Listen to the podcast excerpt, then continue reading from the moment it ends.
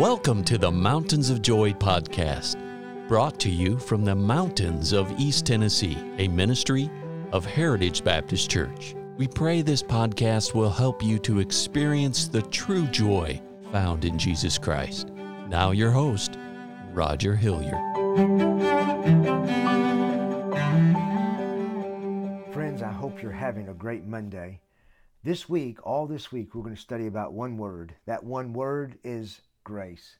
Grace, what a beautiful word. Grace is unmerited favor. It's getting something we do not deserve. And I love the word grace, and I love what the grace of God has done in my heart and in my life. I want to start this week off by telling you a story. I love to hear a good story, but I want to talk to you about a story by the name of, about a man named John. His name is John Newton. John Newton was a strong, very strong atheist. He lived back in the 1700s. And John Newton was very foul-mouthed, very wicked, and he was a strong atheist that didn't believe that there was a God. John Newton was a captain of a slave ship that took slaves from one place to another. And the story goes on to say that one night in 1748, John Newton was on a ship and he was sailing across the ocean, and when he started across, he ran into a storm, and this storm was a storm unlike he'd ever been before. This storm came, and it was pushing and beating against the ship, and John Newton knew that he was in trouble. As I've read and studied the story and the life of John Newton, what I've heard is that a wave came across the boat. And when the wave came across the boat, over top of the boat, it hit John Newton and dragged John Newton into the sea. John Newton's life flashed before him, and he knew that he was hopeless, that there was no way he could be saved. And at that moment, while he was in the water, the story goes, John Newton said that he saw himself as a rotten sinner, the sinner that he truly was.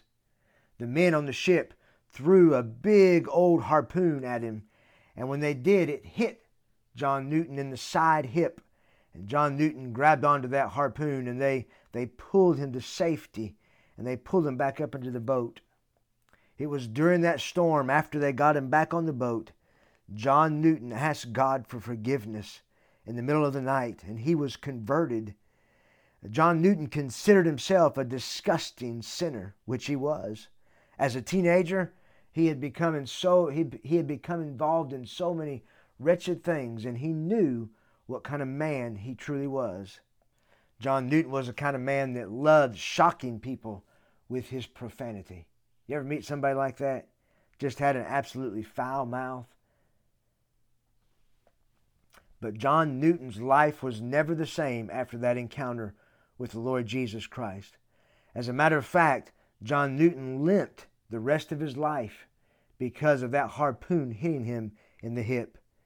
And one day John Newton wrote, and he said, "Each limp is a constant reminder of God's grace to this wretched sinner." Friends, John Newton's life was changed by the amazing grace of Almighty God. You know, it was God's grace that put him on that boat in the middle of the sea. It was God's grace that brought that storm into his life. Friends, it was God's grace that really brought him to the place that he knew that he needed Jesus Christ as his personal Savior.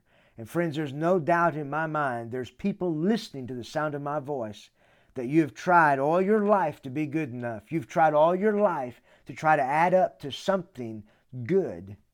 But the truth of the matter is, friends, we all are sinners.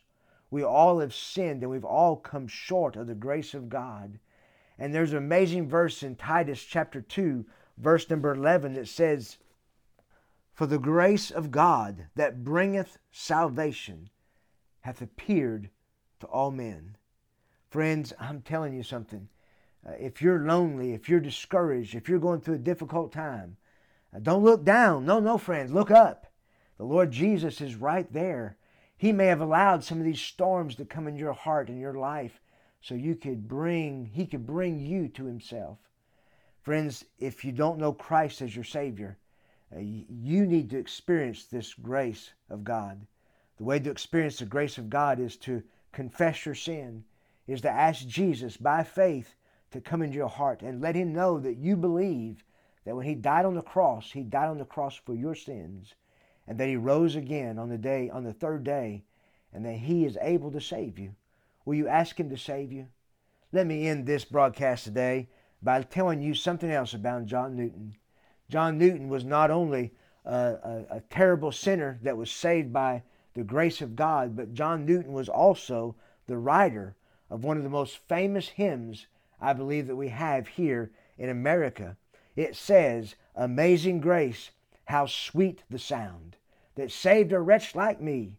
I once was lost, but now I'm found, was blind, but now I see." Friends, I'm thankful for the grace of God, and I want to end you with this. The grace of God is truly amazing grace. I hope you'll tune in later on this week as we speak about all week about this one word, this word called grace.